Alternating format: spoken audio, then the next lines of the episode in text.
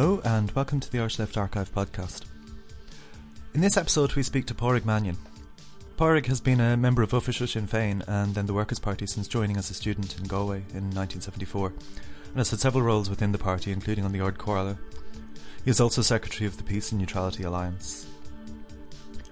We discuss Pádraig's background and early involvement in student politics as a student union rep and later education officer with the USI joining official Sinn Féin, the political issues at that time, and his experience of the many elections and referendums since. Wider campaigns such as the Resources Protection Campaign and international solidarity work, and also his involvement in publications from the party.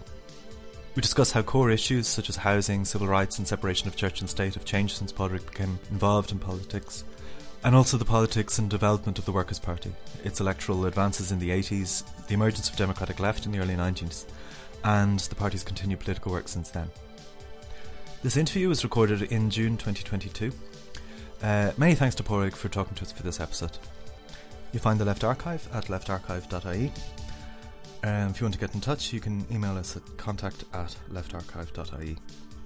So thanks to everybody for listening, and thanks to Pádraig for taking the time to speak to us.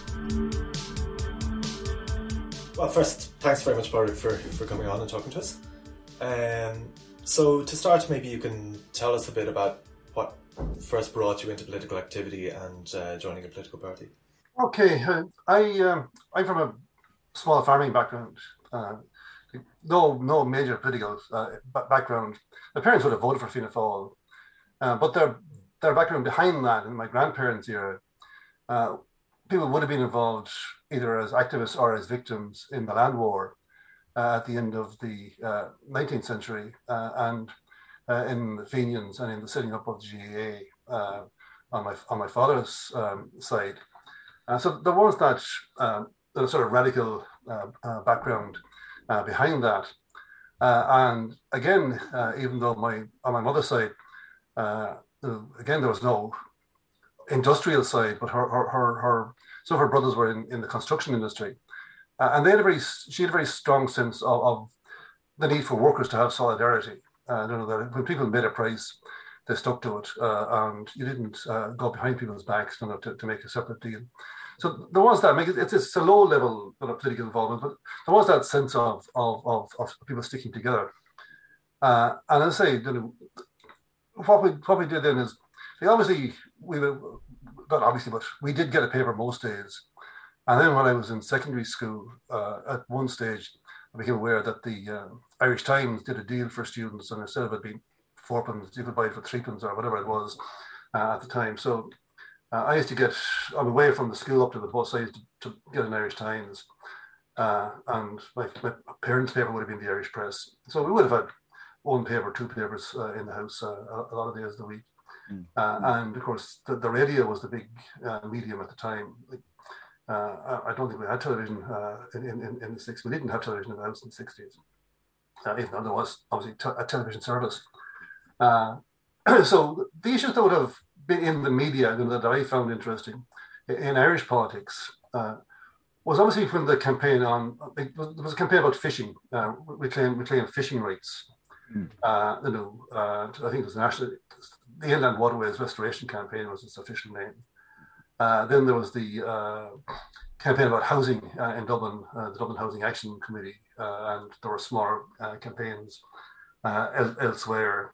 the civil rights campaign, obviously both in, in, Northern Ireland and then media-wise, we would have heard about um, the civil rights campaign in, in the US, you know, for, for, for, for, for black rights, and later on the rights of, of Native Americans. You know, so, you know, uh, I'm not sure if you're uh, either you're old enough to remember when Native Americans were called Red Indians. Oh yeah. Uh, sort of, uh, so uh, unfortunately, so that, that that was the that was the uh, sort of background, and when you listen to the, to the radio, you know, you'd have obviously the establishment people coming on, but the radical voices that I that sense to me at, at at that time were I suppose there were three. One was Tomás Mac Giolla, mm. who would have spoken I suppose a of things generally, but especially when Northern Ireland and the civil rights campaign uh, became a major issue. He always seemed to be a very rational, reasonable uh, voice uh, on the whole social issues and, and, also in Northern Ireland, but more so on the southern issues. I remember Máire de Búrca uh, being uh, an important voice on, on, on especially on housing uh, and on other issues like that. She was also very involved in the um, anti-Vietnam peace campaign. and then the, the person from the north who impressed me, he's dead now since over 40 years, Malachy McGurran. Mm. Um, I just knew he was the name, but he was he was the chairperson of the Republican clubs at the time because you couldn't legally uh, have an organization called Sinn Féin under the Flags and Emblems Act or something like that.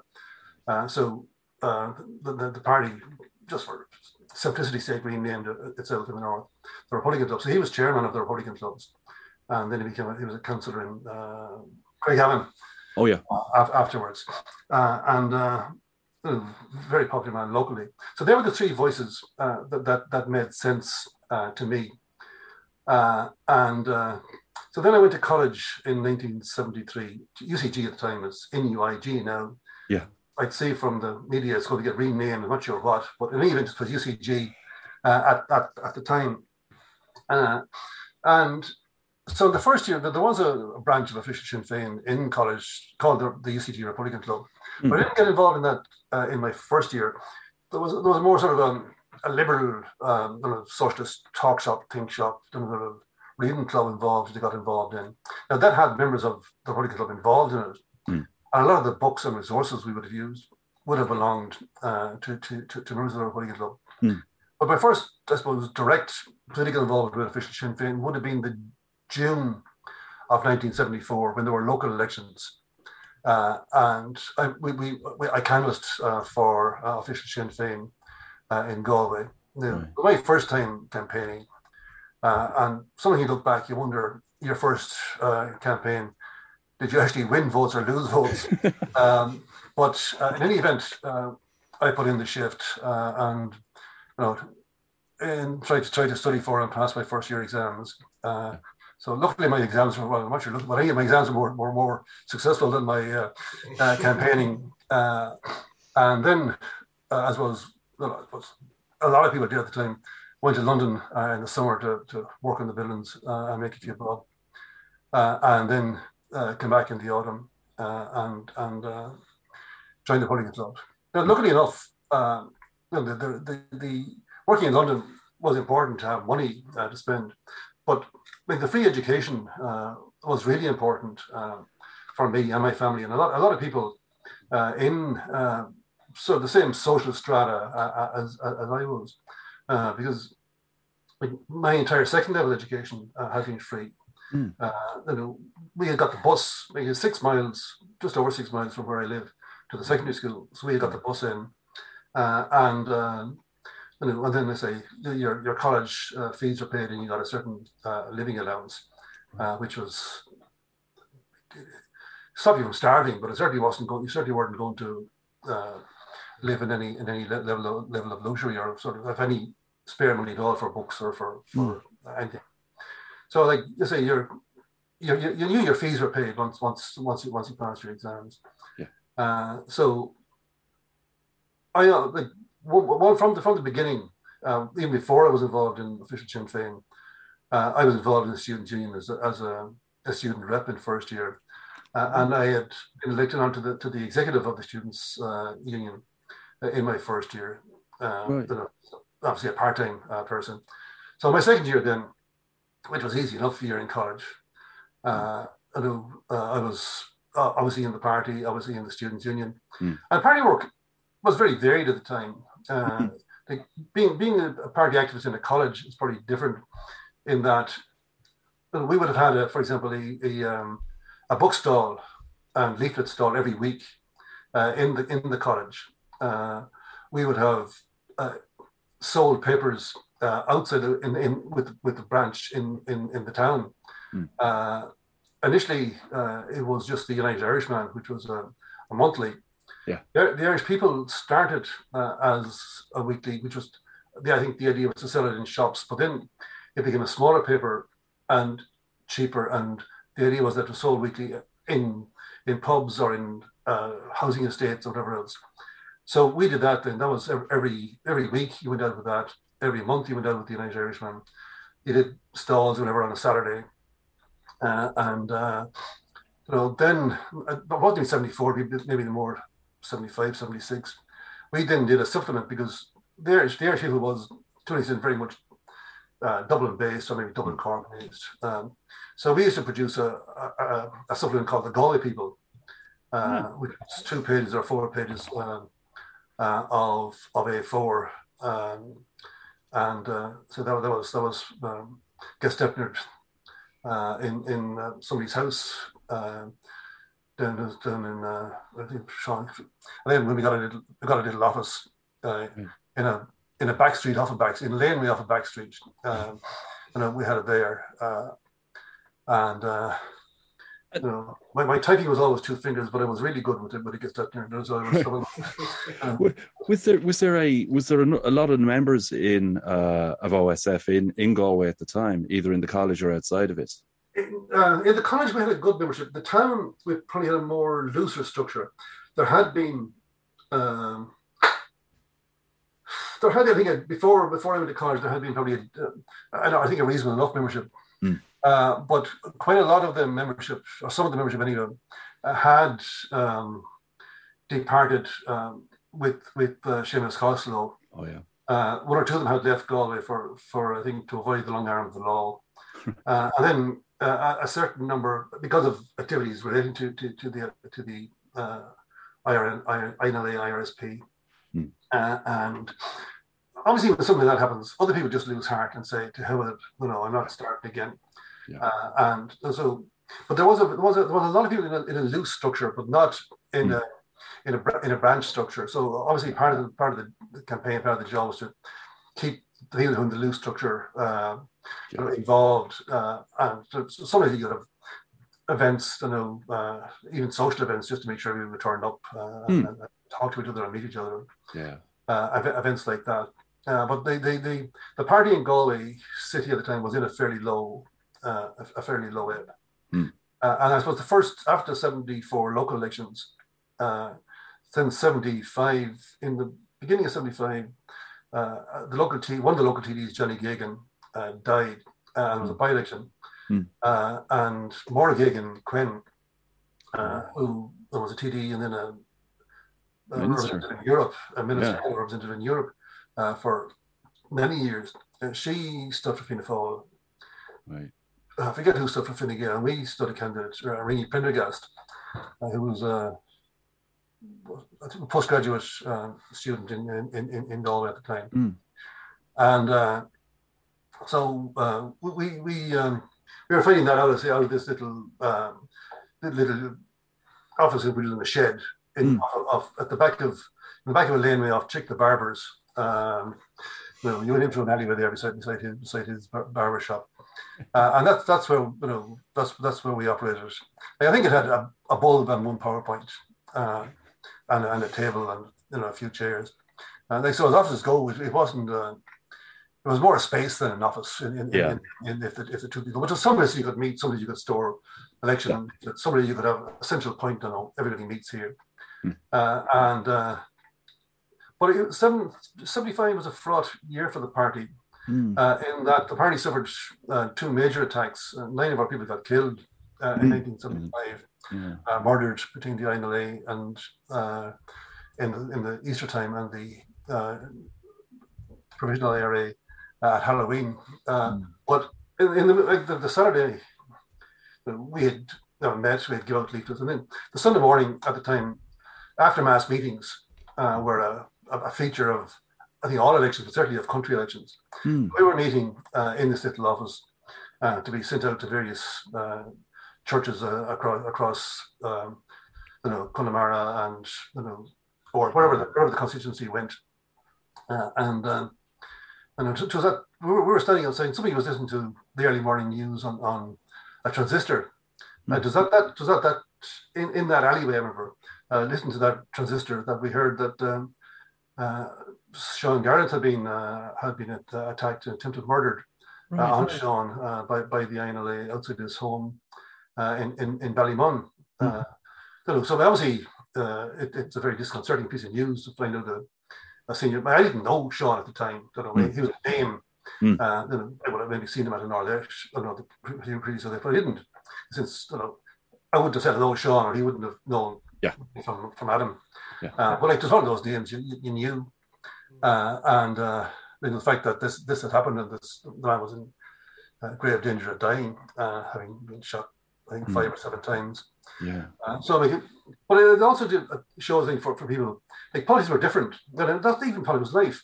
You know that like if somebody's shot now that falls on the bicycle, you know it's all over social media in in in in in, in, in two minutes. You know. Yeah. Uh, like the idea, you know, that we're what's it, 130 miles down the road, uh, and that you know really apart from wherever house Tomás Mac Giolla was, was staying in, you Mm. know, the, the only people who you know that, that we turn up and we, you, don't know uh, that, that that that somebody uh, has been a, you know there's been a, a serious shooting attempt, uh, an attempted murder uh, Yeah. on a person. Assassination. You don't know, yeah. yeah it was, I said it to assassinate him. Well, Uh, there was, yeah. was there very deep concern? I mean, I presume there's huge, deep concern amongst all members of the party at that point in time, in the movement at that was- point in time. I think that was predictable. Some was that you know, we were just young and mad, and sort of, you, Yeah. you, you don't think it's going to. But like the fact that you're that you have Tomas Mac Giolla Mm. there uh, with with you, you know, and you sort of think, well, if they go for Sean Garland, you know, why won't they go for um, Yeah. Tomas Mac Giolla or some other person uh, in the leadership? Yeah. Uh, and I think you know it's there is a photo of Tomas. I think that day uh, in in in in review, and, and it's one of the few posters with Tomas from that year, Hmm. Where you see the the the, the, the poster in the background uh, is uh, "People Before Profit." Right. which was a, a party slogan uh, for many, many years uh, in the 70s. Yeah. But again, because of the nature of offices and the nature of posters were, were paper or, or cardboard at the time. Yeah. And they don't last. Yeah. Uh, but the sort of the logo with it was, was slightly different than, than what the SWP uh, adopted. But Mm. the slogan, uh, so that, that was the slogan uh, in, in, in, in the 70s. Right. Know, so that, that was sort of the, the political campaign. But the, of course, obviously, then the, like internationally, there was obviously uh, the the, the, the, Chile solidarity would have been the big issue, I suppose, because Right. the the, um, the Vietnam War ended, uh, you know, and like we all remember or all have seen at some stage, you know, the, the, the evacuation uh, of, Saigon. Of, of, of Saigon, Yeah. I think, in the total, you know, crazy defeat of, of the Americans there. Yeah. Uh, but like just before I went to college, 9-11, uh, sort of 73 as opposed to 2001, Right. uh, the, the the coup uh, in Chile where the you know the like he was a Marxist, but the government that he was leading you know, was a very mild. It was, it was a social democratic government at the end of Hmm. the day. Uh, I mean, it wasn't. You know, it wasn't. It wasn't Che Guevara. You know, but No. in any event, of so like we we we Ireland took in refugee Cuban refugees at the time, political refugees, and a certain number of them ended up in Galway. Mm. So we had a, a very small uh, uh, Chilean community, uh, and then uh, we had a Chile solidarity campaign as well. So that would have been sort of a major uh, international. But like, from a campaign point of view, the natural resources were a very big issue because Right. in the early 70s, the that booklet came out, uh, Navan, uh, you know, the, the robbery of, of our natural resources. Uh, and then uh, there was a the party round the, the, the great oil, the great Irish oil and gas robbery, Oh yeah. Uh, yeah. uh, and you know, there, there were about the banks and about Tony O'Reilly's last game, and all all, all, all those uh, booklets uh, being brought out at at, at, at, at, at, at, that, at that time.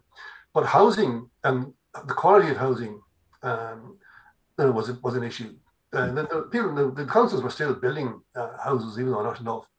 But also, you had you know private you know private people, pri- private developers being, being built. But a lot of the housing that was built in the seventies by developers was very reminiscent, uh, or being replicated thirty years later in, in the in the Celtic Tiger, like really Mm. bad uh, development, really dodgy, and the, the, some of the planning uh, procedures and decisions that were being made then again uh, they just got worse when, when there was more money. Uh, so like one of the things we always campaigned for was that the Kenny report on, on building land you know, be, be implemented. In other words, it should be controlled Hmm. uh, and put an end to all of this. But one of the things, just just thinking about it uh, the other day, one of the things we, we had, and this is what- the, the Boomtown Rats had started as a band. Right. So we used to have this little thing in, in the paper, maybe, I think it maybe once or twice, and we had Boomtown Rat of the Year. In other words, the developer Right. Uh, you know, in, in, in the Galway people, the, the developer, you know, who, who basically had got away with the biggest scam. Yeah. Uh, how we got away with it? Maybe they just thought there's absolutely no point in, in trying to sue these bloody students. Uh, Yeah.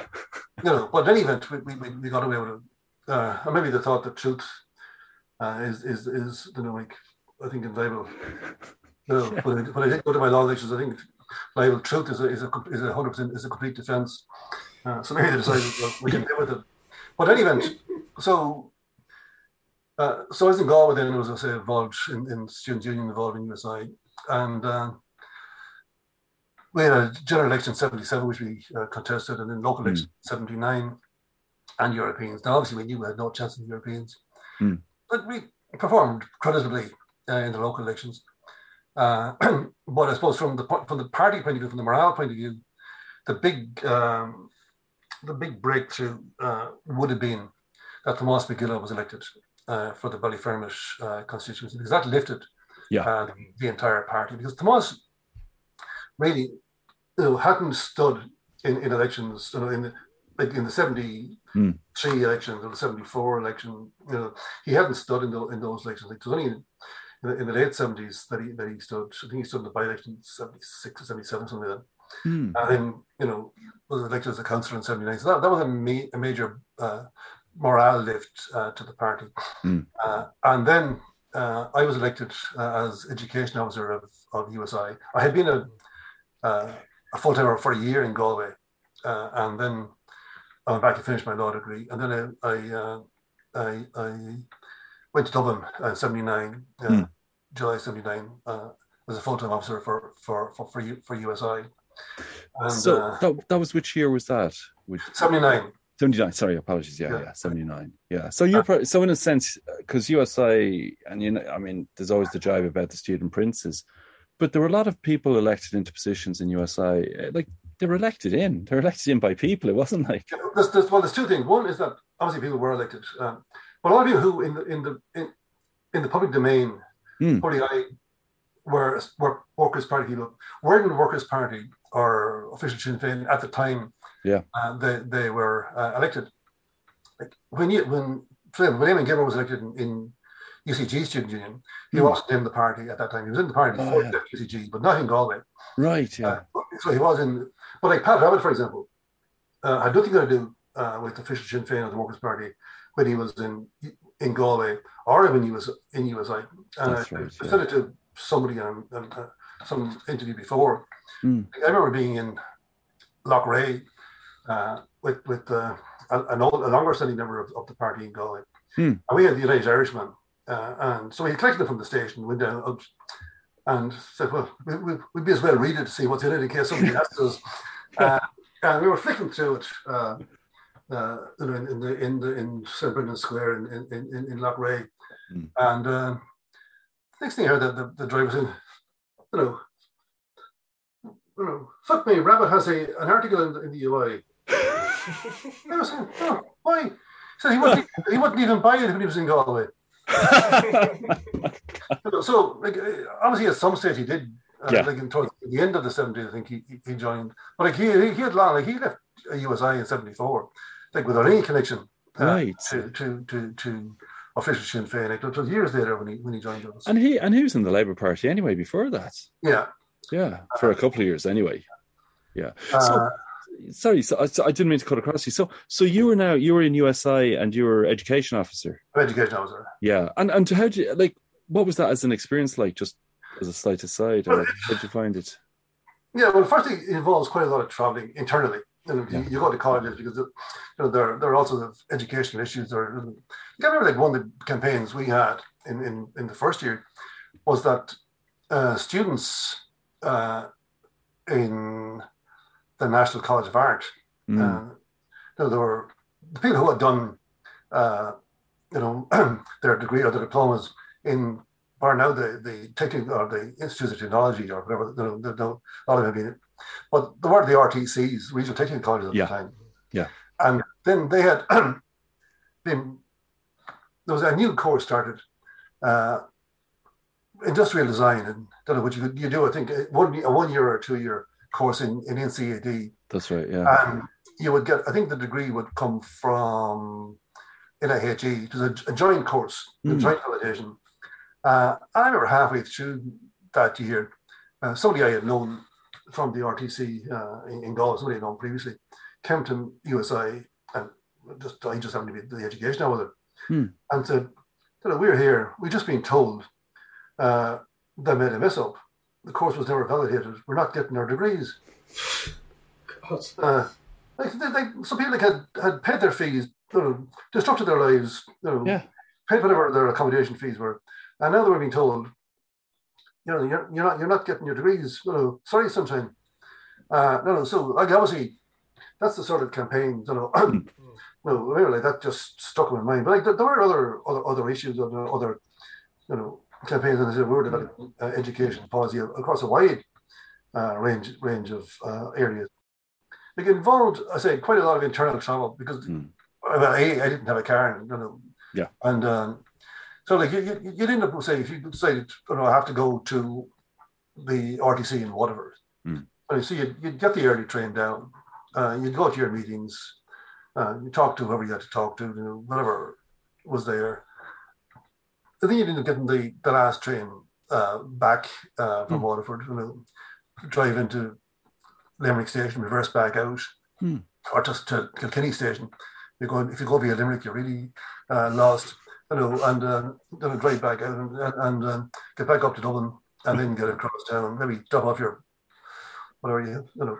And so like did, did, you, you worked hard yeah. Uh, like you work long hours, uh, and then maybe sometimes you'd go. You'd, you're young. You you worked hard. You you sort of studied hard. You lived hard. Mm. Um, but like we, we did put in we did put in the hours uh, mm. in, in that. You know, and they're, they're like anybody, I any sort of person behind the scenes.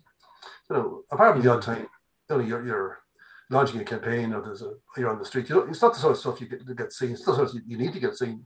Yeah. Uh, but I say it's it's it's it's uh, it's what it's what we were it's the sort of stuff we were we were we were, we were doing uh, and developing policy and, and you know because the governments would make announcements we're, we're going to do this or we're going to do that or like say like I once day before like when I was a party officer in, in UCG mm. uh, you know there have been you know all these work proposals about you know the amalgamation of uh, UCD and Trinity mm. you know the, the reason technical colleges weren't going to be able to you know they were all being you know submitted to different different places. I mean, it was just it was just sort of snobbery. So yeah. the, eventually, at that stage, the National Council of Education Awards was established, which would validate yeah. all non-university qualifications. Yeah. So that, that lasted for, for, for a good few years. On, on, on, on like they're the sort of campaign. Like, so people, you know, go go to a third level college, whether whether they were getting uh, a, a a degree or a diploma or a certificate or hmm. whatever uh, and I, I, think there's been, like, just from looking back on it, I think there's been a denigration of the role of, of the regional technical colleges. Mm. Uh, because a lot of the skills they produced, I think, uh, were very central to the growth period which happened in the 90s, which yeah. actually was a period of sustainable economic growth as opposed to the speculation that fueled, you know, what yeah. we call the, the, the, Celtic Tiger. Yeah, but, definitely agree. So USI, so the USI in the, in the 80s, so that was that was two years.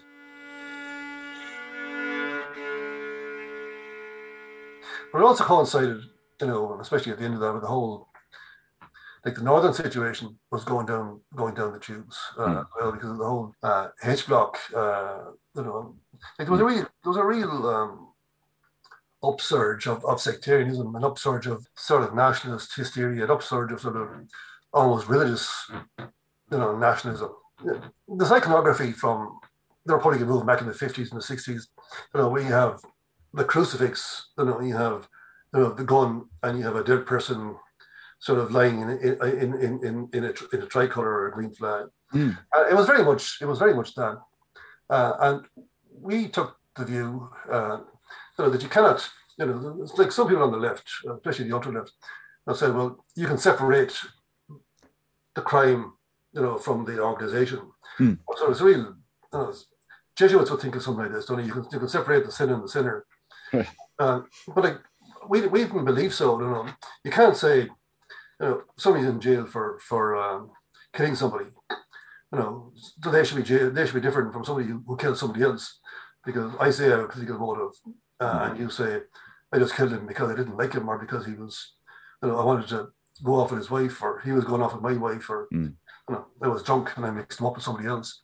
You know, so it, we had looked at um, the campaign of the provisionals Mm. uh, as counter-revolutionary because it, it essentially their campaign, uh, you know, it basically meant that, the, that, that all of the lack of progress on economics, lack of progress on social progress, lack of social progress on democracy, um, you know, all could be hidden behind this screen of security. Uh, so our view wasn't wasn't that you you, you, you know I suppose really stemmed from Tomás's analysis in '72 of you, know, you can't bomb a million people into United Ireland, you can't shoot a million people into United Ireland, you know. Uh, so what you do is you, you stop the bombing, you stop the shooting, uh, you try and break down sectarianism, and you try and build a united working class. Uh, and like that, that, that, that's that was our analysis then, and it stood the test of time. Uh, and that speech is almost fifty years old now. 50 years old. in- in- I think we've got. I think we've got in the archive. Did you feel that was the work as official Sinn Féin shifted to Sinn Féin, the Workers' Party, and then to the Workers' Party? That reflected that um, movement away, in a sense, from that 1960 what what you would term a 50s almost version of republicanism into uh, something quite distinct in a sense. I mean, I mean, is that how you viewed? I mean, at the time, were you surprised by that evolution, or did you think, no, this is exactly the right way forward? I think you're always in two minds. One is that you're saying, well, why should we surrender, you know, a name we've we've had for a long time? Why should we, Mm. you know, you know, surrender that, surrender that legacy? But at the same Mm. time, you know, when you go back to what say Connolly was saying, what Mellows was saying, what you know, go back to to, to Davitt and and and um, before that, Hmm. you know, you know that that we weren't we weren't an all class party. Hmm. You know, you know, we weren't. You know, if we were Sinn Féin, we were, you know, the workers Sinn Féin or Linn Féin, maybe more than Sinn Féin. Right. I think people realize that, right? The concept, uh, the what we were trying to build was socialism. Yeah. We weren't trying, you know, to recreate 1960. Hmm. Like, 19, I don't have any problem with 1960. You know, it, it was of its time. You know, it was an era of empire. Hmm. But you, know, you can't you, you can't recreate 1916 uh, in 1976 uh, or 1986. I think if, if anything yeah. should prove that the failure of the 50s campaign, like, it was such a debacle. Hmm. Uh, if that didn't prove it, uh, then I think nothing nothing will. And again, like I remember in, in the even in the 80s, you had people, you know, like like O'Brolly and other people talking about their validity came from from the second Dáil, you know, because some fella down in West in Newport, you know, was still alive, you know, who had who had taken theirs. Like, I, I don't think you can like, credibly say, you know, in 19 mid 1970s or 1980s, you know, well, our our ability stems from, you know, something that happened in 19 in 1922. Your inspiration may come from it, Mm. but like your validity, you know, you cannot claim, you know, that the you know, the chief of staff of the provisional IRA is the president of Ireland, you know, because it's a decision of 1922. Yeah. I mean, that's just that's just you know, well, that's just you know, angels dancing on needles. Yeah. You know, so that that that's that that's that was that that big issue, and like sectarianism was an issue then, and it's just, like even though the shooting has stopped, it's it, it, it, it's an it's it's it's it's an issue now. We had three general elections uh, in 18 months. You know, the general election in 81, uh, which was a step forward for the party. Uh, and Joe Sherlock got elected. Then in the spring of 82, you know, the, the government fell about the price of shoes. Uh, we had three TD. Three. Yeah. Um, you know, Joe Sherlock, Paddy Gallagher, and, and uh, Proinsias De Rossa. Yeah. Uh, now, the two country ones, the figures could either have, could, could have gone either way. Mm. Uh, and as it happened, the next election in that November, the, num- the numbers did go the other way. Yeah. Yeah. So Proinsias held his seat. Tomás got elected uh, in Ballyfermot. Uh, and um, Gallagher lost the seat. and Gallagher uh, Yeah. lost their seats. Yeah. Uh, and uh, so that that that government um, was it wasn't particularly stable, but it lasted. Mm. Five years. Yeah, Just about five years. Yeah. Uh, and uh, it lasted until June of of uh, of, of '87. Yeah. And um, so, and then, at that time, I was I was working uh, for the party. I was sort of a clerk, accounts manager, whatever like whatever fancy title I want to put it in. Yeah. Uh, but like obviously, apart from you know dealing with their income to the party. You know, people paying their subs and their branches paying their subs, and Mm. uh, you know, people paying the you know, registration for the Ard Fheis and for their Yeah. election bills and all that. Like also then we had the, the printing, you know, Repsol side of things. So like we had the Irish People being printed on a weekly basis, Mm. Workers' Life on a monthly basis, loads of pamphlets, uh, you know, of all sorts on, on, on all sorts of issues.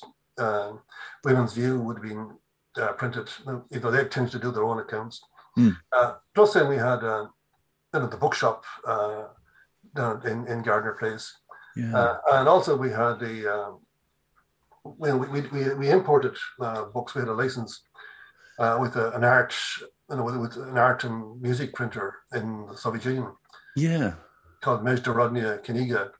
Uh, what it means in from Russian, I don't know, but it's just one of those names that has uh, stuck with me all these all these years. They they had ads at the back of Making Sense, didn't they? Yeah, and they, Or at the front, yeah. to make yeah. Well, they had, yeah, I think into the front cover, uh, and so they, they did art books. So like, if you wanted to find out what was in the in in in in, the the Moscow Art Gallery or the the fancy one in, in Leningrad, whatever else, Hmm. you know, like all of all of their the Hermitage, you know, Hmm. uh, you know, like they produce a load of books like that. Plus, they produce books on on so, music, I, as I recall, and I think also they did some of the classics Yeah. the, the, the, the, the Russian classics. So I say like even though the party wasn't the um, you know the the, the fraternal party uh, from the Soviet Union, that was the Communist Party. Hmm. Uh, we had because we had the bookshop and we had the network Hmm. uh, around the country uh, to sell it. Uh, you know, we, so it's like all of that was was sort of what, my day job was. Right. And then initially, because of where I lived, I was in the North Inner City branch. Right. Uh, uh, and then I think by the end of '83, I had moved to to uh, North Central, Right. uh, you know, which would have covered Donnycarney, Artane, bits of Coolock, you know, going into the Killester, uh, no, it and of course the, uh, the the sort of the less Workers' Party friendly areas of of, of Clontarf. But you know, Mm. you, you, the cards were dealt with. The cards were dealt. So that's that's where I, like when I lived on the north side, and that was the, that was the constituency I, I was in. You know, this was um, I think I say the north kept on bubbling up all the time, and we were making you know we were working there. Um, you know, like obviously the, the, the, the issues like just trying to think back, like drugs were a big issue, uh, unemployment, immigration was a massive issue. Yeah. Uh, no, wage attacks were an issue. Uh, obviously, equality was was was was, was, was an issue. Yeah. Uh, so, like all all of these you know, were major issues, and then in the middle of it, uh, you know, there was uh, the European elections in '84, local elections in '85, which were good elections. Uh, uh, we got we a major breakthrough in Dublin City Council at the time Oh yeah. went from one seat to uh, to six, uh, you know, which was was a big a big breakthrough, and other made breakthroughs in other, in other cities. Mm. You know, I, I, we had gone like from the time, like from from from the election in 80, 74 in Galway, like where we struggled, you know, to, to, to fight a to fight a local election campaign. Like in, in eighty five, we had a we elected an alderman and a councillor. Right. So the, the, the, you know, so there was a certain amount of, of local pride. Uh, we Yeah. even got to go for a drink. Yeah. Uh, you know, so um, and of course then there was the um, the, the European Single Act referendum uh, in 1987, which the government Yeah. tried to bring in without a referendum, uh, and it Oh, yeah. was the Crotty. I think that was the Crotty case. Raymond Crotty. Yeah. Uh, uh, Raymond Crotty. Yeah, he he he he got a Supreme Court uh, ruling, and basically almost had to injunct the government because the, the whoever was going to Rome to sign it, I think, was on their way. Uh, Hmm. And then of course the '87, then there was a general election, uh, and Pat McCartan, like Tomás and, and Proinsias got re-elected, uh, and uh, Pat McCartan and got elected, and Joe Sherlock got re-elected. Yeah. Uh, in '87, uh, Yeah. and I forget where that government fell in '89, it did fall in '89 Hmm. in June. So unusually, uh, the, the national elections and the European elections were held on the same day. Mm. Very, very unusual. Yeah. So we got 70 Ds elected at that time, uh, and um, Proinsias Rossa was, was elected as an MEP. Mm. Uh, and that, at that stage, Tomás uh, had uh, retired Mm. uh, as, as president of, of the Workers' Party. Uh, and he, and uh, Proinsias was was um, was a new president Mm. uh, at, at, at, at that stage, Mm. uh, and I think sort of, you know, various, you know, I suppose, rounds about social democracy were beginning to, to, to, to emerge. Mm. Uh, you know, originally one of the 89 or their speeches, which which Proinsias made, and uh, which uh, Eoghan Harris uh, claimed, claimed credit for. Yeah. Uh, and um, then obviously there was the international situation uh, happening in 89, 90, all of that, under the Soviet Union. Mm. But the, the Ard Fheis of 91, I suppose, looking back at it, was a, uh, there was a proposal to bring in, to adopt a new party program Mm. in, in 91. Uh, and in one sense, that laid the, the foundations for the split that happened the following year. Because the manifesto, the, so the, the program that was being laid ahead- uh, in front of us, really was a, a, you know, a wishy-washy social democracy. Like, for example, I forget what branch wanted to say we stood with the poor, Mm. uh, which uh, Yeah. wasn't accepted. You know, Yeah. like, like if, if a workers' party doesn't stand with the poor, Hmm. like it's a bit like Starmer not standing with, with strikers. You know, when you have to get, I mean, Hmm. up to you know seven hoops and you, you get eighty percent support. So like you know the idea that uh, you know you, you think there's all sorts of wars, but you don't think there's actually a division of classes. You know, Yeah. So the idea that you could become a workers' party and an all-class alliance Hmm. simultaneously. But in any event, the, the, the party program as presented, you know, uh, got got they would say watered down. We would obviously think they got strengthened. Yeah. Uh, and uh, you know, the, the socialist essence of the party uh, was was maintained. But then, come uh, January, February the, the following year, February the following year, Hmm. uh, there was the special organisation done nearly Don't really remember well. and the the you know the uh, the proposal to to to uh, reconstitute the party was defeated, Mm. uh, and then that led to the walkout of Proinsias De Rossa and his allies, uh, and the creation, firstly, of New agenda, wasn't agenda, uh, Yeah. it a secret agenda, uh, and uh, and and, uh, and uh, then Yep. uh, Democratic uh, left, Mm. uh, which we argued at the time, uh, and there's a, a document. Patterns of betrayal, is it? Patterns of Betrayal. Yeah, it's a great Yeah, we document. just argue. You know, this is quite clearly in, in the in the pro in the epilogue to that. Then we see this party isn't a, a, a long term project. It's actually uh, a way to, to have to enter into the Labour Party with Yeah. some status. You know that you're not just entering as, as individuals. Yeah. like say the, the same as um, Jim Kemmy had entered. You know, sort of own, The uh, DSP. or, or, yeah. or later on maybe as as as as um, uh, Declan Bree had entered. You know, so obviously in, in '89, it, like it was it was the shortest lived. Um, it wasn't the shortest lived party in Christendom, but like it certainly didn't didn't last. And like within a very short Yeah. period of time of the party being of that party being set up, they, unfortunately this, they lost their government uh, funding because there were only six. Mm. And then the there was an election in February, in December or October, at the end of 1992. Mm. Uh, uh, I forget the month, but all I remember is the weather was bloody horrible. Uh, and uh, they lost Pat McCartan's seat and they lost Joe Sherlock's seat. That's right. I think- Offensive. And with the game, I think that the, the, the, so the and I think maybe Liz McManus was elected. But anyway, Oh, Eric Byrne. Was Eric Byrne elected as well? he had been elected. Now, I know that went to several recounts, and I can't remember whether Eric Byrne, he might have actually lost his seat that time. Yeah, I think you're I think. Liz yeah. McManus won a seat. Yeah. Uh, uh, so in any event, it wasn't a great election for the. For, but even before that election, you know, an internal uh, document by, written by somebody uh, who didn't even have the decency to, to credit Pirandello uh, wrote this uh, article uh, called Six TDs uh, in Search of a Party, Right. which is uh, a clear a clear rip off of, of, of, of the six, six, six plays in search of an author Yeah. you know, so people can tell you and you can read whatever you want about the party. Hmm. But essentially, the row was whether or not the parliamentary party can make their own decisions and be subject to no discipline, or whether the people who go out, who pay their subs every week, Hmm. who go out every week and knock on doors, give out the leaflets, put up the posters, stand in the rain, Hmm. all of that, and they go to Nordesh, you know, uh, an annual conference, and they make a decision. And has that decision got a legitimacy, or has it not got a legitimacy? legitimacy? You know, who who actually decides? You know, what the public representatives of the party uh, are going to do, and it's it's the it's the debate that goes back. Like, are you representing yourself, or are you a, a delegate? Are you a plenipotentiary you know, from the party and from the people? who elected you. You know, uh, and if you're if you're elected on the basis of I stand for X, Y, and Z, Hmm. you can't then go in and say, well, that was then. Now I stand for A, B, and C. Yeah. You know, and X, Y, and Z can go can can go can can can, can go jump. And again, people talk about under, no, about democratic centralism and how bad it is. Like, if you run a party, there's only so many ways you can run it. You know, democratic centralism. You can have undemocratic centralism, say, which is where the party leader makes all decisions. Look at Fianna Fáil, look at Fine Gael. You know, party leader decides. Like, why, why is that? Like, how is that more dis- more democratic?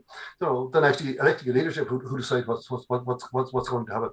Uh, or else you can have some sort of anarchist and a sort of you know where whoever turns up on the day uh, makes makes the decision, or whoever's you know, able to stay awake longest uh, makes the decisions. Yeah. Were you were you surprised? I mean, as as a party member as well during that period, I was surprised at the trajectory from say eighty seven onwards. In a way, I mean, obviously there was the pressure from the the retreat of the Soviets, and clearly, as you rightly say, there was a development of a very strong pole, I guess, for want of a better word, in amongst Dáil TDs. You know, I mean, that as you hmm. rightly say, that was the you know it was developing a, a, an alternative power center inside the party. But on the ground, I mean, a lot of this was like happening way up there or somewhere over there, and you weren't hearing too much about it. I mean, there was little tiny little fragments coming out, but most of the time it was like, well, there's another election. We're going to go out and do that. And we're going to sell the Irish people every weekend. You, you- do you know what I mean? Like, I think on the ground, I felt personally, if you'd said to me in '87, well, in in four years' time, five years' time, the party will have split, and oh, and we'll have had seven TDs, but we'll, de- you know, six will have headed off in that way, and Mac Giolla will be still there. Uh, were you surprised? Would you have been surprised in '87 at that development, and were you surprised, say, by mid 1990 that things seemed to be going in that direction? Um, in 87, 89, I wouldn't have, I wouldn't have suspected there would have been a, a split in the party. Uh, basically, I suppose at the 91 uh, Ard Fheis, uh, the fact that some people, some people I, I had known for years, some people that I had respected as Marxists, Mm. uh, were arguing for this, su- surprised me. But like, I think what happened was you had certain people who were, you know, personally or ideologically committed to to, to moving towards social democracy. I think a lot of people on the ground, you know, and, and again, it happens. I suppose the bigger you, you know, we were getting it to be a reasonably big party. Mm. You know, so I think a lot of people probably operate on the basis that, that, that their link to the power to the centre was to their TD or their their their Mm. their, their, their, their councillor. You know, so a, a lot of the time, you know, constituencies where a TD moved, a lot of the organisation moved, Mm. uh, and it wasn't necessarily because you know everybody there was a, a raving social democrat because after a year, Mm. after all those people dropped out. But I think what you found was that people who who maybe a year or two into the Democratic Left project realised what it was. Yeah. Felt that they couldn't come back because it meant that they had to admit they made a mistake. And it's very difficult, whether it's a, a political decision, whether it's a, you know, whatever, like maybe just a, a, a personal decision, a relationship decision, you know, to have to come back and say, I made a complete dog's dinner uh, of that. You know, I was wrong. I, I put my faith in this. You know, this was going to be a new, more open, more democratic, you know, you know broader based uh, left left party. Uh, and instead of that, it, it's a it's a project uh, Yeah. to get people into the Labour Party at a high profile level, Yeah. uh, which which it which it, it was very very clearly, Yeah.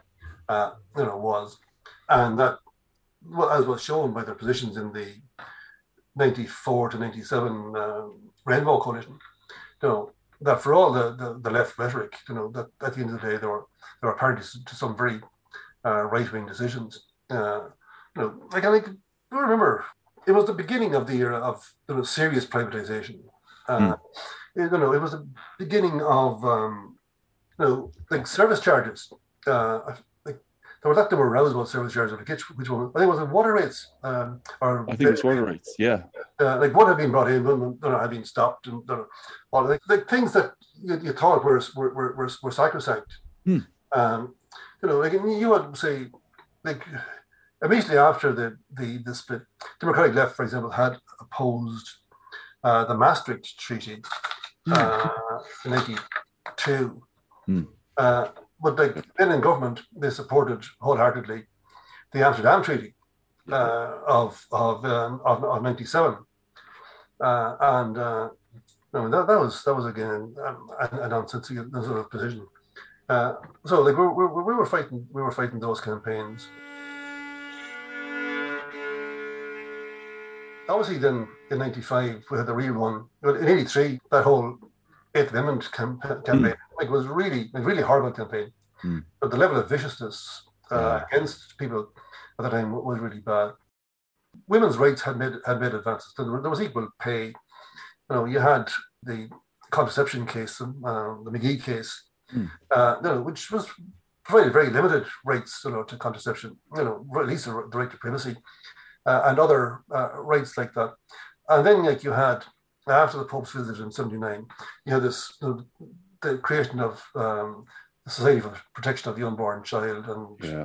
its linked organization, uh, and this whole campaign uh, to have the refer- you know, referendum uh, about about you know, to ban abortion. Yeah, like, abortion was legally banned mm. under the 1867 Act, uh, and uh, so the, the 1983 uh, referendum it was a really really tough.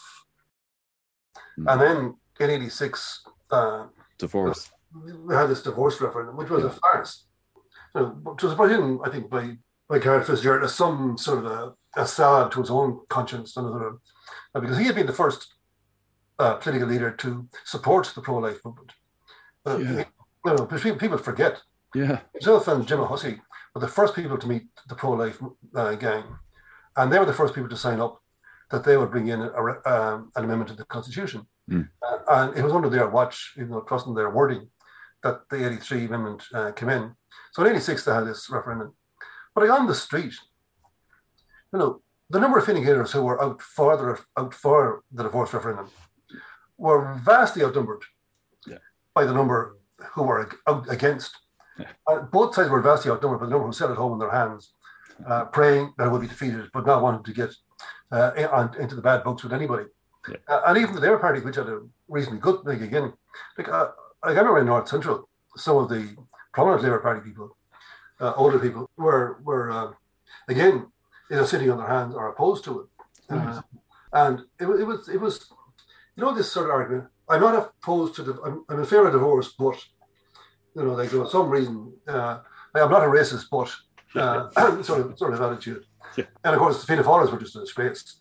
Yeah. Uh, uh, and uh, the Change. But in any event, uh, so like 86, like I knew where I, I, I knew my gut that we would lose 83. You know, right.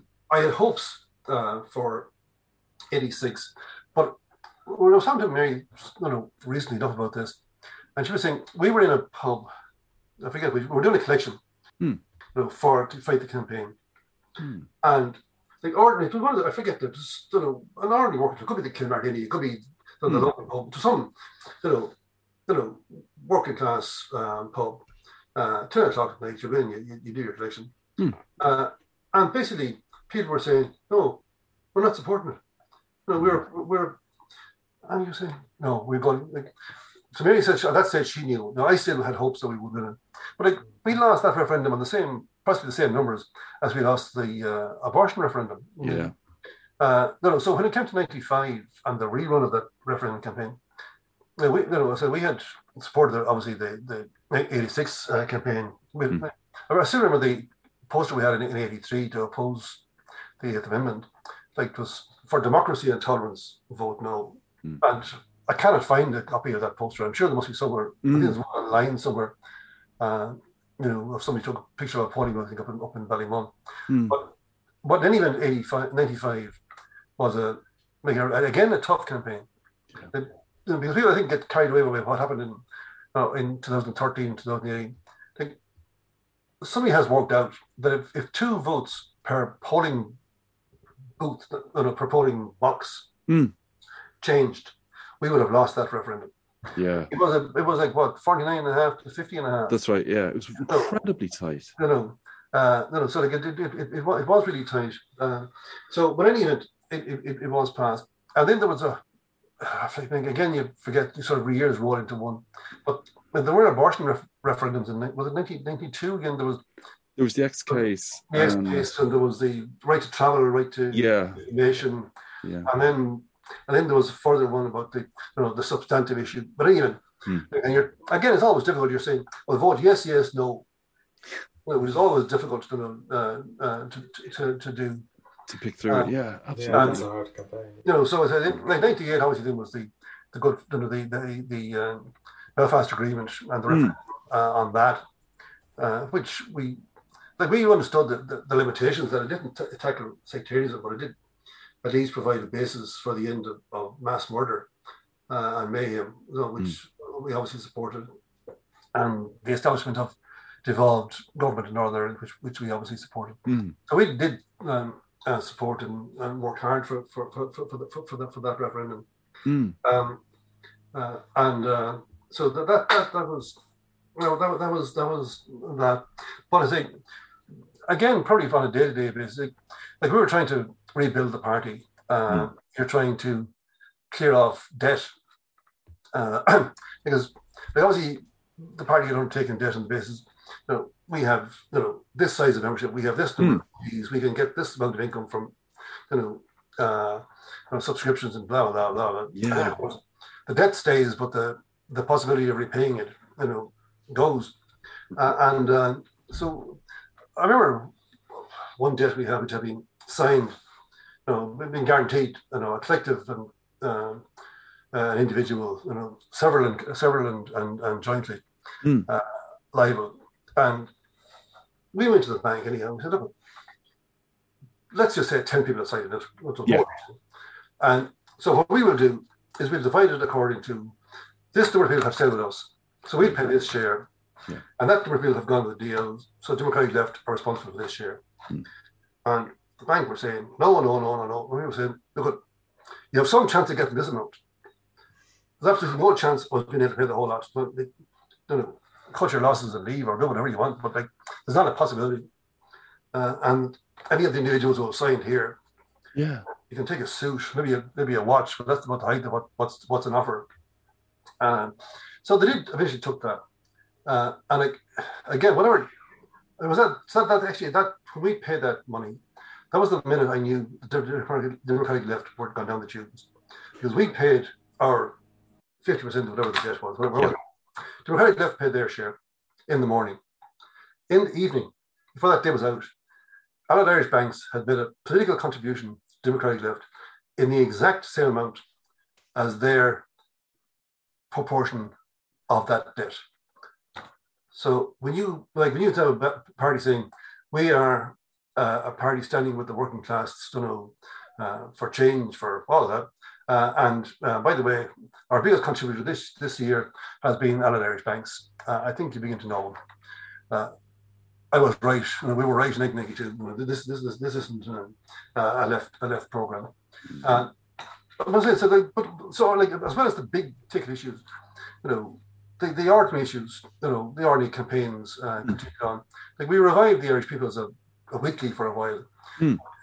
Again, lost the membership. I'm sorry, it's a monthly. Uh, but like even then, you know, the possibility of selling it. Like we used to sell in pubs. You know, a lot- of papers in, in pubs. Yeah. By, by that time, like pubs had changed. Yeah. Uh, you know, Radically. you know, uh, and you know, the idea that you know you had pubs with loads of men, people drinking, and up to the holy hour and then going home. Uh, hopefully, with their Irish peoples in their pocket. Gone. Yeah. and but a lot of pubs were selling food. The behaviour Yeah. was family friendly. Yeah. And you know they didn't want people in, in their pubs selling papers. You, you couldn't get into pubs apart from the very very very, very odd one. Like even on Saturday nights, you know the, Mm. the blokes going around uh, with the Sunday Press and the Sunday Indo, Mm. Sunday Word. World. Like they had all finished, so they weren't getting into pubs anymore. Yeah. You know, so uh, the, the world had changed, but what what what the media see or what people see is that you know the, the, the high politics in the party.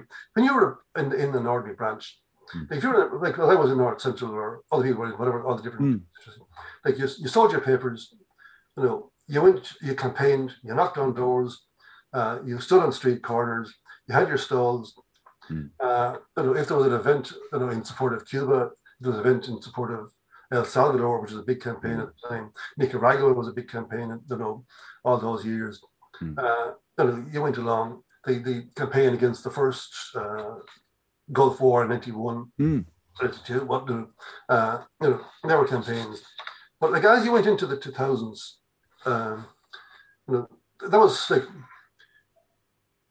the whole illusion of the Celtic Tiger had, had, had taken over.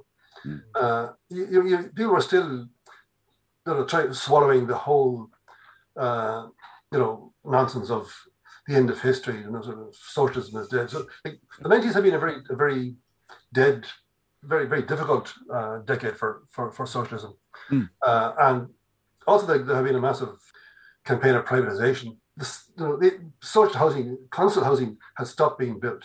Like in the eighties, people were being paid to leave council houses. Mm.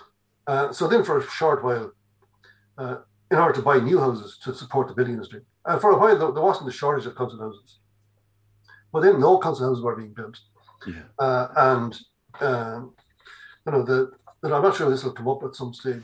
But like in the 19, 2001, like like we, we published a little a pamphlet at the time uh, about private privatization.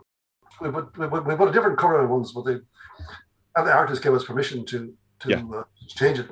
Uh, and uh, then I think when he saw it, he thought maybe his future as a an artist uh, doing cartoons for the Independent might be know, might, Oh, might no. be impinged upon. So we had we had to change it. Oh, So I'm afraid that's my artwork as, as opposed to the other artwork. what? But I remember in 2006, you know, doing uh, we were doing research into housing, Mm. and at that time, you could see a housing crisis coming up because the government was spending like this 2006, Mm. but 16 years ago. Mm. At that stage, the government was still spending more money on supplementary. Uh, much is it? Was the housing housing supplement or the supplementary welfare? I think housing supplement than they were on building houses. Yeah. No, uh, because there, there, there weren't um, building houses. Yeah. Uh, and you know, like even by the end of the, the Celtic Tiger era, they, they had this whole concept of, know, private buildings had to have a social housing component. Mhm. You know, the whole demonization, like which is really horrible. The demonization of people who lived Mm. in public authority, in, in local authority housing. Yeah. You know, that if you lived in a local authority house, you were a failure. You know, that you were sort of somehow uh, in need of help. And if you put too many people in local authority houses at the one time, it became a, a sink. Uh, If you put too many people in any area and you don't put a school, you don't put a bus, you don't put a shop, you don't put a pitch, like they can be on 10 grand a year or 10 grand a week. Mm. If that's where you put them, there are going to be problems.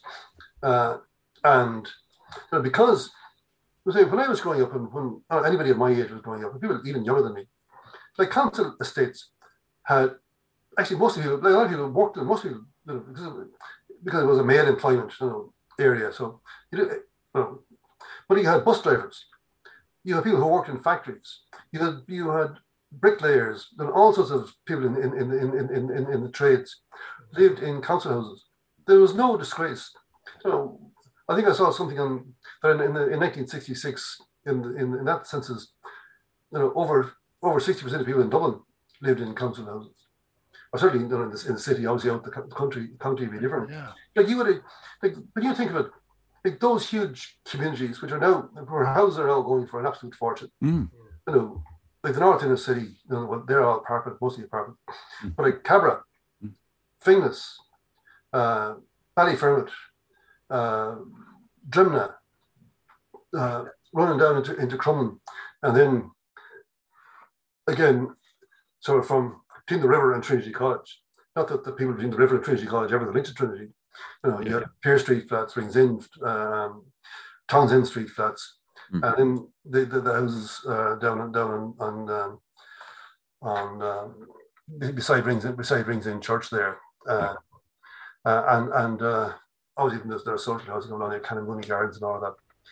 Uh, you know, so like you had huge, you know, swathes uh, of of social housing.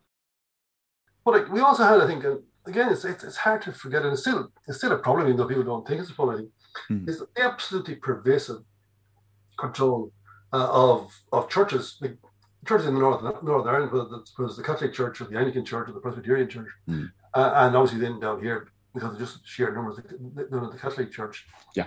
like in schools, in in, in hospitals, which I think people forget about. Maybe uh, in the last couple of months when they realised that the uh, the new maternity hospital is going to be controlled by the Catholic Church, Mm. uh, people realised, oh, I always thought St Vincent's was a, was a public hospital. It's public hospital in the sense we pay for it Mm. private hospital in the sense that they control it. Yeah. In the same way as, you know, you know, that, that there are 3,300 uh, primary schools uh, in the country. Uh, and 95, no, I think it's 3,000 of them or 2,900 uh, are Catholic Church uh, national schools. You know, now, maybe we still, you don't have parish priests in their soutanes swishing in, you know, doing Catholic instruction. But um, I think as we have seen in, in, in, in secondary schools in, in um, you know, the Rice Institute, you know, like, I don't know if there's a Christian brother to be seen in the country, Hmm. but that whole ethos is still maintained uh, because you have these institutes set up by, by, by lay people. And I have found something, you know, especially in maybe the 80s and 90s, that some of the church people had been to Latin America, they'd actually seen and fought poverty in places like Latin America or the Philippines. They had some concept uh, of a social conscience.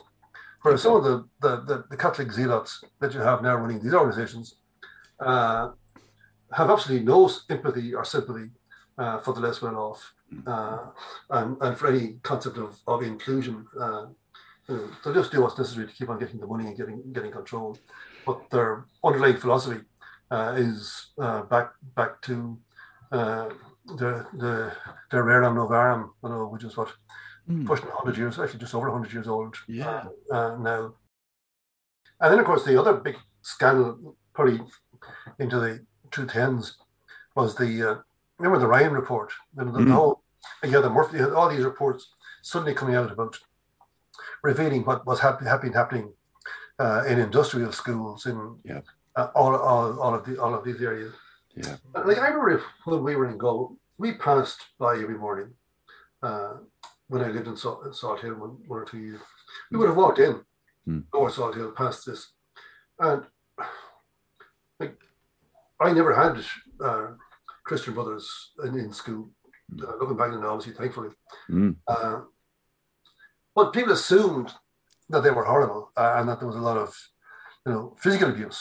Mm. You know that that that that, that these poor Mm. kids would have been. Yeah. We never contemplated the level of horror that was going on there. Yeah.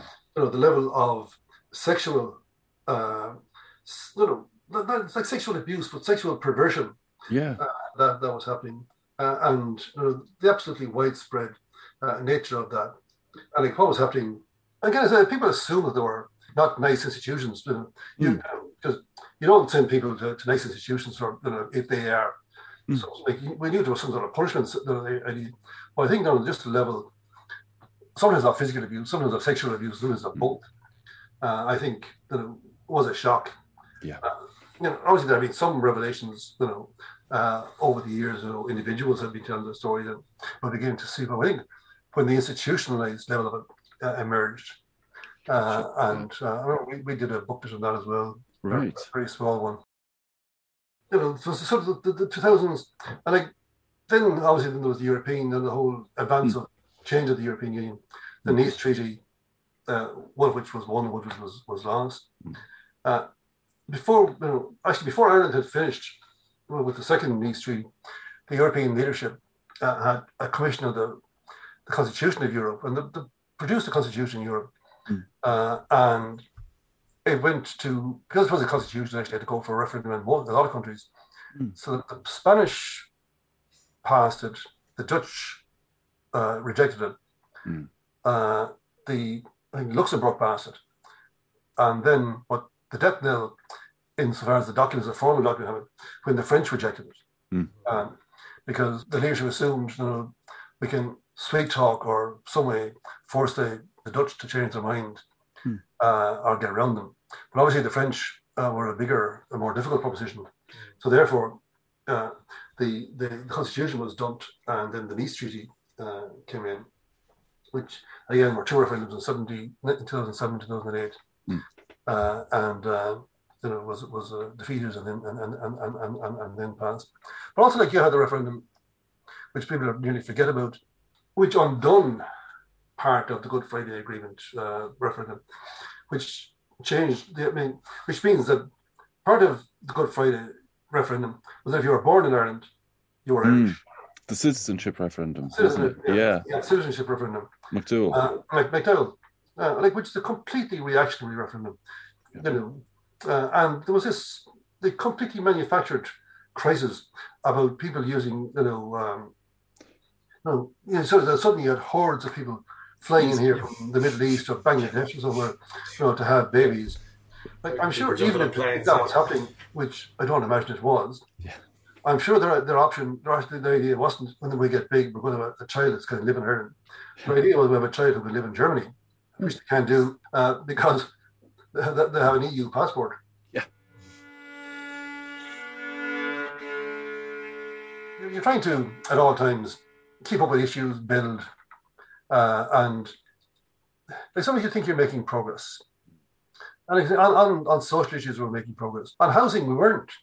When, I- when I started, got, got involved in politics, people who were on the bottom, you know, low incomes, had a chance, and a good chance, and eventually everybody you know, would get a would get housing. You know, they get a flat uh, or an apartment, not flat or, an, you know, or, or, or, or a house, Mm. uh, and you know, it would be affordable. You know, with variations of, of how difficult it was. It lasted right up until the end of maybe the, of the, of the 90s. But from the end of the 90s, it started becoming more and more difficult. And now it's just impossible. The idea of getting social housing Yeah. has gone has gone through the floor. It's evaporated. Yeah, and um, on top of that, you know, the status of people who, who are forced into that are seen to be, you know, you are a failure. You know, you are a sponger. You know, rather than like the idea that, you know, which I've always believed, you know, you know that housing, education, health are rights. They're not commodities. You know, they're not to be bought and sold in the marketplace. And like, we knew in the past education was viable. You know, you, you bought, you paid your fees, you went to secondary school. You paid more fees, you went to boarding school. You paid your fees, you went to university. All of that. You paid your fees, uh, and you became an apprentice to a, an accountant. You paid your fees, you became a solicitor, you know, apprentice. That, that, that's a medieval system. Like I, I mean, I thought we had moved from that, uh, and like we we would have at one stage looked uh, to the student grants level in Northern Ireland and what they were doing, Mm. and of course now it's it's uh, just collapsed. Uh, uh, and of course, we thought maybe when you know, whatever his social democratic views that you know the Labour Party from 2007 from 1997 to 2000 would have done something to reverse that, which of course they didn't. It just made it worse. Um, but in any event, you know, so you, you do have that whole you know, kickback in other areas, but also like the idea of work, you know, work being that a worker has any level of permanence. Mm. So like, I remember there was outrage years ago when Brian Lenihan Senior uh, had the idea, you know, said in public. So, like people should, you know, people should emigrate. Basically, they were, Yeah. that's what you've been educated Yeah. for. Yeah. You know, but now people are being you know, educated, uh, and they get a job, and you're being told, you know, you cannot look forward to a permanent job. But a permanent job is a wrong aspiration. You should not aspire to a Hmm. permanent job. Hmm. Uh, you have to make provision for your own pension. Yeah. You know, that is wrong. Like Yeah. pension should not be the be the subject of profit by a multinational company. No, you pay your money into your social insurance fund, and you get a pension at the end of the day.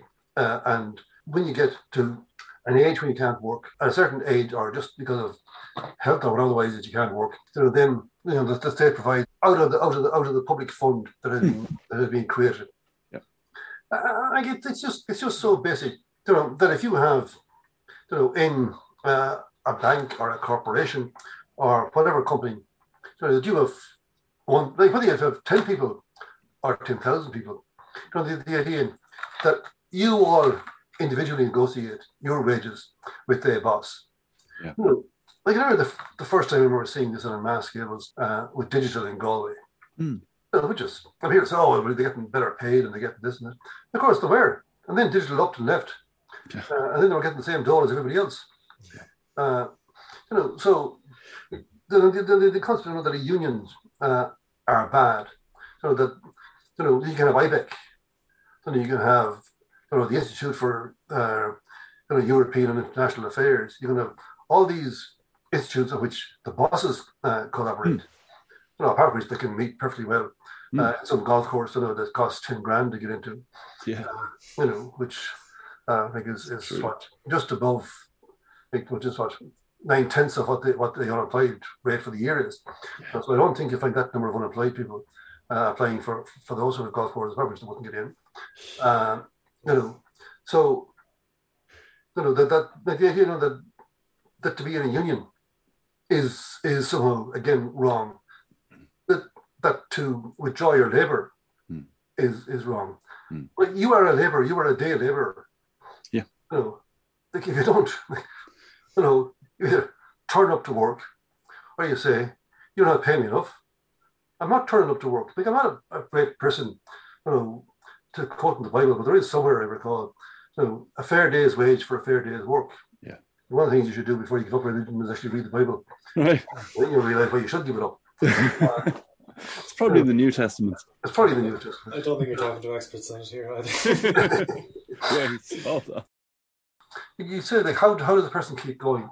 Hmm. You know, because it's it's not like I'm approaching you know 50 years in sort of uh, politics, but you do find whole sets of new people co- co- coming coming, Yeah. coming involved, Yeah. uh, and certainly like after a period of maybe just taking you over for for for a while, Hmm. um, like certainly the eight ten years ago uh, and up to now, I mean, there's been a a really big upsurge Hmm. in our terms uh, Hmm. of, of young people. Yeah, I'm not talking about necessarily young people in their in sort of teenagers. Hmm. Some of those have, have turned up. Yeah. But like people in, the, in their 20s and 30s. And sometimes they have been around. You know, they're not, like some of them have been in other political parties, some of them have been in, in, in mass movements. And obviously people have been involved in one off campaigns. Yeah. Then you realize there's no structure, there's no end. So, like, where does it go? Like, it's like the Occupy movement. It's full of Hmm. energy for, for six months, and then it vanishes in a puff of smoke. Hmm. You know, uh, and people people are left wondering afterwards. Like, I just spent so much energy, and what's left? Like, what what what?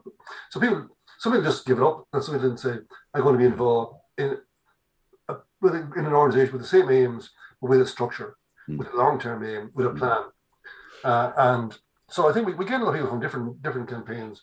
And and do you think that's an enduring uh, a testament to the enduring appeal of class politics? Because I mean, if you think about yourself, you came in in the seventies, and as you're saying now, like you've got new layers coming in in the 2010s, and and after into 20, eh, like Yeah. around the 2020s, like, the two years of the pandemic, I keep wiping them out of my head. But it, it- like, do you think that it's? I mean, because the Workers' Party has always flown the flag of class politics in the state and on the island, and and do you think that that's the that in that sense, class politics has this continuing, enduring appeal, or, or do you think? I think I think it's a, I think there are two things. Yeah. I remember three. One is class politics. You know, the, you, you know where you stand. You know, like we don't want to be, we don't aspire to be, we are not an all class alliance. Yeah.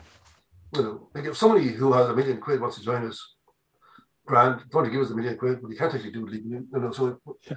but you know, they, they can give us the two and a half grand a year. Mm. Uh, you know, but like, you know, you're not. We know we're we know the sort of people who want to join us. Mm. You know, we're you know, we're a working class party, but the working class, you know, people think working class just means that you have uh, overalls and a shovel. Mm. Like somebody who goes out to work in a, in um, an office or a factory, uh, if we have any factories left, uh, and you know works there nine to five, uh, whether they're behind a computer uh, or whether they're in uh, a store, uh, whether they're selling uh, books or whether they're selling jeans or whether they're selling whatever else. You know, like that's part of the working class. Like tomorrow morning, as we have seen with so many shops, you know, Debenhams and all of the theories, the people who, who were in retail, you, know, you had a job today, you know, lunchtime, you don't have a job. Uh, no, no, so like, the, the, working class isn't so it's not it's not just the blokes with dungarees and shovels. Mm. I think loyalty to that class, that vision, that has has been important. I think the fact that we have been consistent north and south in fighting for secularism and against sectarianism uh, has, has, to, has stood to us. No, because like, you'll have people who will say, "Oh, I'm fighting against the you know, I, I don't want Catholic control of education down here," and then they'll go to the north and say, "Well, I'm actually in favour of Catholic control of education in the north because otherwise it'll be unionist control." Like, you can't. Like, that's nonsense. Like, you're either in favour of a secular set of education north and south, or secular health service north and south, or secular services you know, for uh, social services north and south. Uh, or you're not in favour of it. Because otherwise, it's just you know you can't you know be kind and you know, run with the hare and once and hope for the hound. You can't you know like otherwise you, you know what what what does your politics mean? And in fact, I think the fact as well, you know, that we've always made a distinction, a very clear distinction between republicanism and nationalism. You know, in that republicanism is the unity of Catholic, Protestant, dissenter, and everybody else. Nationalism you know, is the promotion, especially Irish nationalism, has been the promotion of one um, denomination over the other. So whether it's you know Irish Catholic nationalism or whether it's British sort of unionist, you know, unionist nationalism. You know, so I mean the fact that we can go back to, to Wolfe Tone uh, or and, and, a tradition through there, you know, which which talks about the unity of Catholic Protestant Centre, that I take that we take our inspiration from the great class, uh, the men of no property. You know, did you bring that through you know, to to to to, to Lalor, you know, bringing the, you know, realizing uh, that that the landlords and that upper that upper echelon will never achieve anything, you know, that you have to have, you know, it's the people who own the land, the landless peasants, you know, are, are there, you know, through Davitt. Uh, even though I suppose the end of his work created a, a peasant culture, that isn't what that wasn't his vision. I mean, he had a completely different vision mm. uh, of, of, what of what it should be. Uh, so I think now, you, you go through that, and then you, you bring it up to our own generations, and as developed by, I say again, Tomás Mac Giolla. You know, I suppose the Goulding was important um, because he had come much more from the the whole militarist uh, mm. uh, tradition. You know, like was like Tomás didn't come from like Tomás came from more a, a free state uh, family background. Mm. Uh, whereas whereas um, uh, Goulding had come from a, a Republican family, you know, going back and mm. had been involved in the Fianna, running around fields and up mm. mountains and all, all, all, all that, uh, and had you know done his time uh, for for. Oh yeah, in the fifties. For in, in England, for, uh, yeah. uh, no, so that uh, know, so like I think like some when when they're in jail, going to themselves, you know, the, I think he uses time to think you know, to talk to other, I suppose, political, you know, prisoners, especially I think the the, the Cypriots uh, who were uh, they're they're there with him, uh, and and actually to go back to the basis yeah. of, of what does it mean, uh, and he said, he said, if you if you're not part of the people, if you're not with the people, then you're an elite. You know, mm. you, you, you, you, you, you, you, can't you can't be that. Uh, and I think you know, in moving the, the, the, the movement uh, forward. Now, obviously, this has happened before my time. You know, mm. I can't really, I know I'm vulnerable and grave. I can't really take credit for what happened in the 60s uh, when I was in national school in East Galway. Yeah, but it's still part of the heritage of the party. Yeah, it, it is. You know, and I think you know you have to you know, realize the part of the heritage back in the 50s and it was it was sectarian nonsense. You know, you, you started you know meetings with you know with prayers, you know, the rosary or something like that. I mean, if you want to say the rosary, fine. But like, I don't think you can say we're going to start a, a meeting with Catholic prayers. I think we're going to unite yeah. Catholic Protestant dissenter, you know, yeah. uh, around around class politics and the, the, you know the idea that we actually don't think the ruling yeah. class should be the ruling class. Yeah, there's a bit of a contradiction between those. yeah, so I say that you know there's. Like I would still see myself as an activist, but uh, like just on a physical level, you can't do. Hmm. You can't put in the same hours as you, you know, when you're when you're, uh, you know, in your 60s than you could when you were a teenager or in your 20s. Yeah. You, know, you, you can't sort of uh, go out in the morning and give out you know, cameras in the afternoon and go at night and do the same thing uh, for six for six days in a row. Yeah. So uh, go for a pint afterwards. So yeah. you know, the body slows up. But I think obviously you then have to be you use your experience. You know, people talk about the 60s, the 70s. Things well, that's not what it's like. You know, just because the book says this, this. Yeah. You know, in actual fact, the party had a vibrant internal life you know, people met, people talked. Mm. You know, in, in, in, in any area, so in the city centre or whatever else, Mm. people would have at one stage, you know, gathered up in in, in Stony Brooks and then in Clonakine. Yeah. In in the south side, people would have gone to um, oh that the bar on um, the Dockers Bar, you know, Oh yeah. and would Yeah. yeah. Uh, you know, a, a group there. There's a in Ballyfermot. I'm not sure. Again, there was a, a pub which, you know, the, the party members would have met in after their after their activities, after their branch meetings, and, and gone from it. So they get the same way as you know, certain hotels would be a Fianna Fáil hotel, or certain hotels would be. Well, you see the Fine Gaelers meeting there. Yeah. So, so like so, there, there, were these centres, so and the, the social life and that whole interaction, Mm. uh, and people are talking. You know, you know, this happened in, in RT, or this happened at some senior level, whatever. Hmm. So, by and large, We knew nothing about that. yeah, yeah, and you know, oh, you know, we were all in sort of the Soviets. Like people in a northern, northern political party, international affairs were important in the sense know, there were two sides of the Cold War, and you had a vision as to where, where you stood. Hmm. Uh, but like the idea that we were trying to create an Ireland, some mini version of the Soviet Union. You know, well, the first thing I think we, we learned from you know, from the fifties and the forties Hmm. was that you can't recreate the past. Hmm. You know, the Soviet Union was came in out at a certain time from a certain like they were in a certain stage of development. Yeah. Like the idea that you could you know, recreate an Ireland, if even if you wanted to, what was created there, uh, you know, was was was was was, was clearly The nonsense. birds. Um, but like in the sense of like the most uh, in, in, in interaction you would have had with the, you know Soviet Union, I say was some of their books. If you could get your hands on, you know, you know. It's Ard Fheis now. vodka, yeah, they were turned up to, to the Ard Fheis. Yeah, yeah. Uh, I see the lads down the back in the RDS, but that was it. mostly. And, um, you know, but, like, but it was mostly solidarity. At the, like, the Hmm. anti-apartheid uh, movement, I, knew, I nearly forget about our involvement with that. Sean and Kenny, Yeah. uh, the anti-apartheid movement, uh, Latin America, Yeah. you know, uh, Cuba, and obviously, and tragically, the ongoing situation in, in, in Palestine. Yeah. You know, which was a, a campaign that ran from the first time I was involved in the party. Yeah. Uh, you know, and it's like, what, like I think we probably hoped like in the seventies and eighties, and that that, that that it would be resolved. But I don't think we ever thought it would be like to the pre forty eight borders. We thought some there would be some Yeah. rational settlement. Yeah. The idea that it's continued to get worse and worse and worse and worse. 2022, yeah. Yeah, you know. So I said that there were the, there were things. that are- so like certain issues have improved. You know, social life has improved. Hmm. You know, expect you know, maybe length of life has improved. You know, you know some of the social constraints on society, Hmm. but in the sense of you know, housing uh, has because it becomes so privatized has got worse. Uh, conditions of work for a lot of people uh, have, have have have got worse.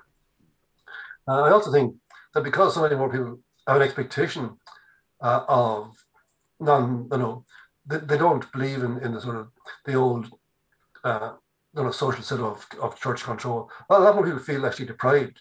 Hmm. Because when we were growing up, the assumption was you went to a Catholic school, you went to a Catholic school, and you, if you became a teacher, you got a job in a Catholic school. Hmm. But it's not the more people now, you know, like, like the, the number of people who will be in the census as not believing in religion. Yeah. You look at the number of schools, you know, that are not religious, not religiously controlled. In nowhere, me- nowhere me- near meets that. Yeah. Uh, you know, so people like have a legitimate expectation that they can that I don't believe in religion, but they don't have a chance of getting into a school Mm. that doesn't push uh, uh, some sort of some sort of religious agenda, uh, and like that's you know something that is a, a, a- big issue. Or they don't have one who doesn't have a chance of going to a hospital. It doesn't have uh, a religious a religious ethos. Yeah. So, so like I think I think there, there, there are serious areas where we've we've, we've gone we've gone downhill, Hmm. and you know, the whole I think the whole push to war. Like I think a lot of people thought with the collapse of the Soviet Union, with the dissolution of the Warsaw Pact, Hmm. uh, well, that'll be then NATO will dissolve, and there'll be some chance uh, of, of, of of world peace. You know, Soviet Union is gone; it's never going to re- recreate itself. Uh, the Warsaw Pact is gone uh, and NATO is, is, is, is getting bigger, and there's huge pressure on us now to join, uh, which would be the, final, uh, I think, insult to, to, to, to, to, to, the, to the people in this country. Well, of course, you're you're you were saying you're uh, uh, vice president of PANA, isn't that? I'm. I'm secretary of. I'm secretary. Sorry, of- secretary of PANA. Yeah. Yeah. So you're you're secretary of PANA. So I mean, you'd be Yeah. you'd be deeply involved in this deeply involved in in terms of activism on that Yeah. as well. Yeah. Yeah, well, like, involved not to the same level as maybe Shannon Watch and the whole use of Shannon Airport uh, by, Yeah. by the American by the Americans. Absolutely. I mean, it's been going on uh, blatantly now for tw- for since since uh, 2003. So is it, I mean, it's sort of to sum up, I just in a way, would you say that the problems in a weird way seem remarkably similar in some respects to the problems that you started your Yeah, political I think life? I think the same. They're it, the same broad issues. Yeah. How they manifest is, are probably different. Yeah. Uh, in that you know, housing is still an issue. Yeah. Our natural resources are still, still an issue. Yeah. The conditions of work are still an issue. Yeah. The the whole issue of you know, taking church separation of church and state. A lot of the overtly things have happened being taken out, but that residual control, which is huge, uh, hasn't been affected. The the the, the, the whole uh, death and destruction in the north has changed, has ended, thankfully. Yeah. But the level of sectarianism and sectarian division between people has possibly probably got worse. Uh, in that you know you, you now have more peace walls in after 20 years of the of the Belfast Agreement than you had beforehand. Uh, you know the the, the housing uh, divisions have have got worse. Certain problems have, have eased off. Uh, certain things have got some of them, but the, the the the essential issues which brought me into politics almost 50 years ago uh, are still the core, because I suppose they're the they're the core issues of control. You know, they're the co- core issues of, of how people live. So they're the, they're the issues which is is it a free society, is it an equal society, or is it a hierarchical society? And obviously, if you, you know, can get rid of the hierarchy, can get rid of the inequality, then hopefully they can retire. I think that's a fantastic note to end on. Listen, thank you so much. Problems at all this. Really appreciate that. And thanks for the chance to, to be on your show. You're welcome. Thank you.